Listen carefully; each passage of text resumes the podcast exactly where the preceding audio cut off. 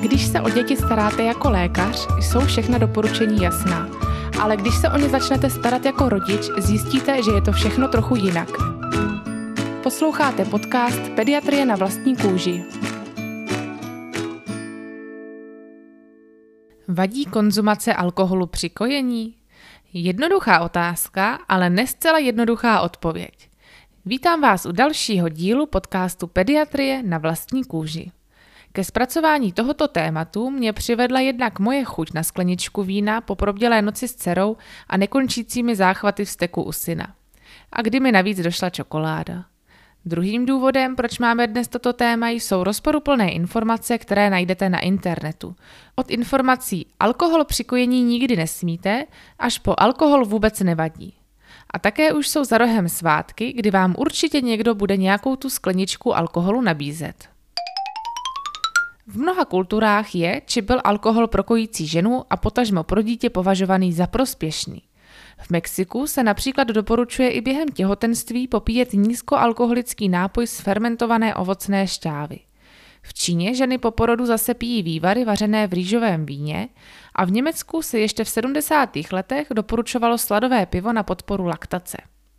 V Kanadě v roce 1981 z jednoho průzkumu vyplynulo, že pokud se žena zeptala zdravotníku, jak je to s alkoholem při kojení, tak 10% bylo řečeno, že se alkoholu mají vyhýbat.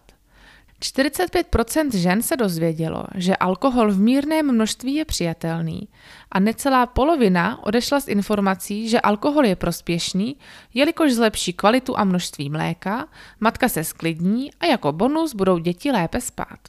Není se tedy skoro čemu divit, že počet kojících žen konzumujících alkohol je poměrně vysoký.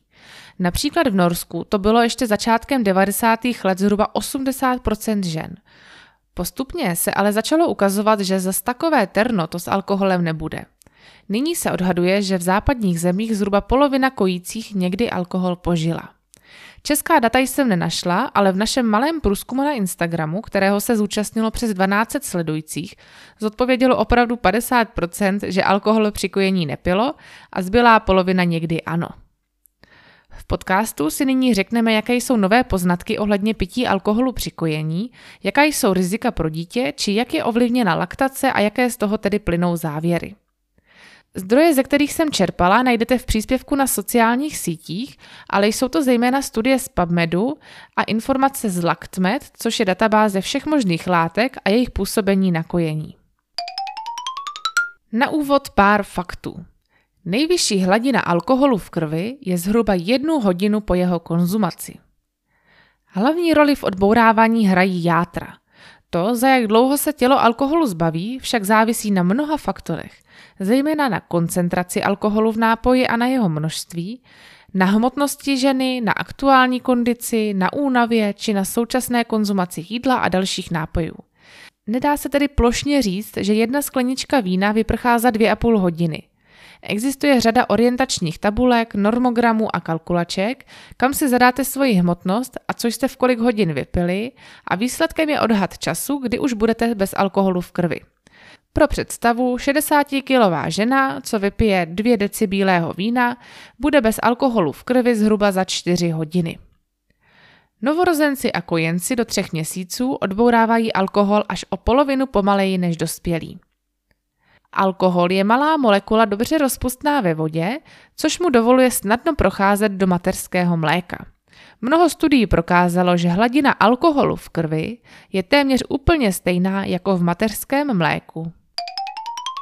Na sociálních sítích jsme jako upoutávku na tento díl zveřejnili dva výroky.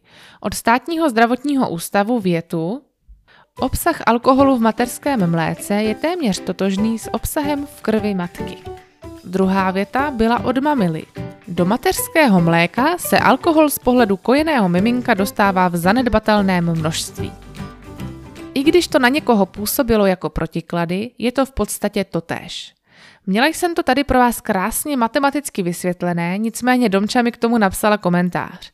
Celý tenhle odstavec je strašně složitě napsaný. Já to musela i přečíst dvakrát, natož to poslouchat takže vás toho tedy ušetřím a využiji komentář od jedné sledující, která správně napsala, že si výroky neodporují. A když by například žena měla v krvi 5 promile alkoholu, tak by její mléko mělo 0,5% alkoholu. A 0,5% alkoholu má například nealkoholické pivo. Jen tedy podotknu, že z 5 promile už by určitě nebyl nikdo schopen kojit, protože by byl pro těžkou otravu alkoholem v kómatu. Větší realita by byla, když by 60-kilová žena vypila 2 deci bílého vína. Za hodinu po vypití by měla v krvi zhruba 0,3 promile alkoholu. Její mléko by tedy mělo desetkrát méně alkoholu než zmiňované nealkopivo. Teď to určitě vyznělo, že je OK si dát flašku vína a jít miminko nakojit. A skutečně i to jsem se dočetla. Cituji z Mamily Českého združení laktačních poradkyň. Není potřebné, abyste si mléko odsávali anebo vylévali, nebo na místo kojení dávala dítěti umělé mléko. A toto pravidlo platí bez ohledu na to, jaké množství alkoholu jste vypili. Tak s tímto tvrzením tedy úplně nesouhlasím. Na množství samozřejmě záleží. Jsou známy případy, kdy po konzumaci většího množství alkoholu měly děti velké zdravotní obtíže.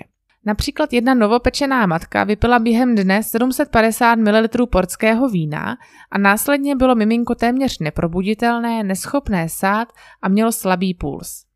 V Číně bylo popsáno několik případů novorozenců s ilém, což je náhlá příhoda břišní, daných do souvislosti s požíváním tradičního kuřecího vína, tedy kuřete vařeného v rýžovém víně.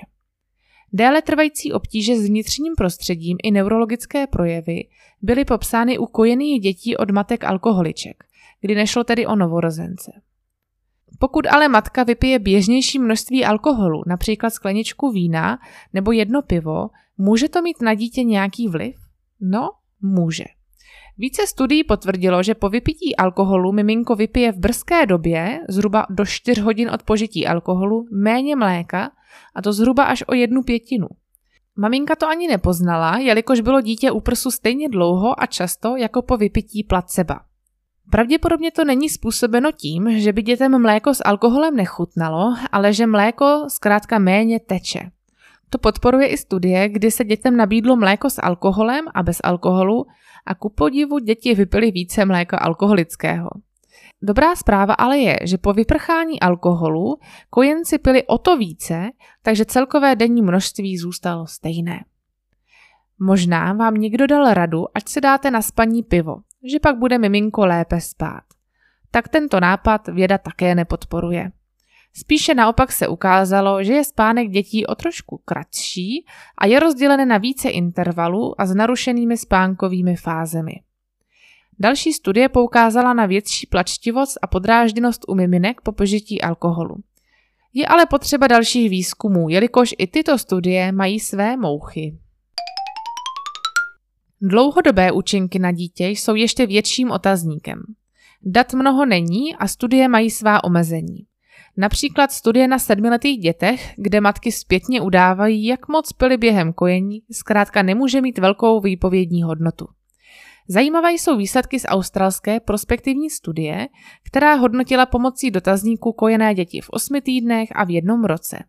Sledovalo se požívání alkoholu matek a sociální, mentální a motorický vývoj dětí.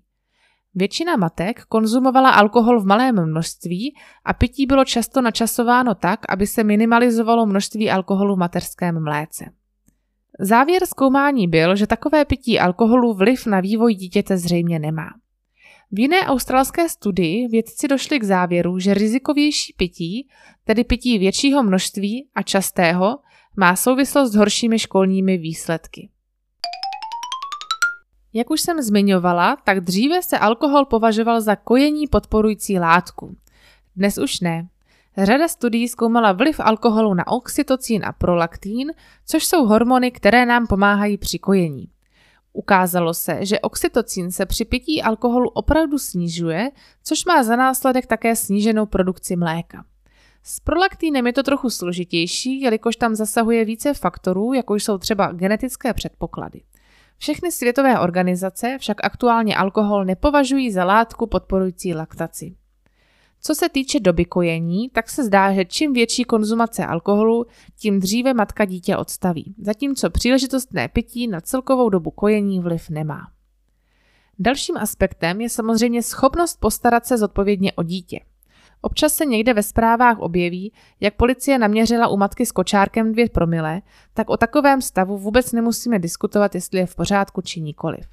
Stejně jako závislost na alkoholu, která má negativní vliv na dítě i na matku, ať už ve fyzické či psychické rovině. A nezapomínejme ještě na to, že pití alkoholu a společný spánek s dětmi v posteli k sobě nepatří. Takže i když nekojíte a s alkoholem to přeženete, dítě si k vám do postele nedávejte, neboť hrozí, že ho můžete zalehnout. O bezpečném spánku máme ostatně desátý díl podcastu, kde se můžete dozvědět více. Teď si asi říkáte, co tedy z těchto všech informací prakticky plyne. Pokud stále nevíte, jestli si tedy na Silvestra slavnostní přípitek dát můžete nebo ne, mohou vám pomoci i doporučení některých světových autorit. CDC, což je americká obdoba našeho státního zdravotního ústavu, tak říká, že nejbezpečnější je přikojení alkohol nepít vůbec. Nicméně není známo, že by mírná konzumace alkoholu do jednoho nápoje denně byla pro dítě škodlivá, zejména pokud matka počká s kojením alespoň dvě hodiny po dopití alkoholu. Americká pediatrická akademie považuje za přijatelné vypití půl gramu alkoholu na kilo a den, což je pro 60-kilovou ženu zhruba 3 malé desítky či 3 deci bílého vína. A opět doporučuje kojit až za dvě hodiny po dopití. To jsou celkem benevolentní doporučení. Asi tedy nejbenevolentnější doporučení mají řekové, kteří říkají, při kojení je v pořádku vypít jeden alkoholický nápoj denně, nejlépe i hned po kojení, aby do dalšího kojení uběhlo několik hodin. Na druhou stranu jsou státy, které zkrátka říkají, že ženy při kojení nemají alkohol pít vůbec. Například je to Japonsko, Německo či Nizozemsko a řada dalších. U nás mnoho oficiálních vyjádřeních není, ale třeba státní zdravotní ústav říká. Jestliže se kojící matka rozhoduje zda pít alkohol, měla by mít na paměti, že na jedné straně stojí možná rizika pro dítě i pro ní samotnou, ale na straně druhé nejsou žádné zdravotní přínosy způsobené alkoholem ani pro jednoho z nich. Vyhnali se kojící matka alkoholu, prospěje tím nejenom svému dítěti, ale i sama sobě. Ve směs se tedy opakují doporučení, že nejlepší je nepít při kojení alkohol vůbec – a pokud ano, tak malé množství a načasovat další kojení až po odbourání alkoholu v krvi. Filozof nebo psycholog by se možná spíše zabýval otázkou, proč kojící ženy vlastně chtějí alkohol pít. Naštěstí i tím se vědci zabývali. Někdo věřil, že alkohol, obzvláště pivo, zvyšuje produkci mléka, či dítě poté bude lépe spát. Roli v tom určitě hraje nedostatečná informovanost od nás zdravotníků, takže zatímco u těhotenství většina ví, že alkohol není prospěšný, o kojení a alkoholu se tolik nemluví. Velký vliv má i společnost a ruku na srdce. Kdo z vás neslyšel pobídky k pití alkoholu, ať už při kojení, či dokonce v těhotenství? Já teda mnohokrát. Ptali jsme se vás na Instagramu, jaké jsou vaše důvody a nejčastěji to byl přípitek při nějaké události, chuť na alkohol či potřeba uvolnit se a relaxovat. Někomu pomáhá alkohol ulevit od stresu či k navození pohody. Nejvíce mě tady pobavila odpověď od Kiris, která napsala Nepila jsem, ale tchýně mi přinesla v šesti nedělí vaječňák z vodky. Prý na rychlé pročištění. No, to musíte mít s tchýní tedy veselo, i bez vaječňáku. A to je pro dnešek vše. Doufám, že se vám díl líbil, ostatně můžete ho ohodnotit ve vaší podcastové platformě. Za zpětnou reakci budeme moc rádi. Za zpětnou reakci budeme moc rádi. Za celý náš podcastový tým vám přeji krásné a veselé svátky a budeme se těšit v novém roce.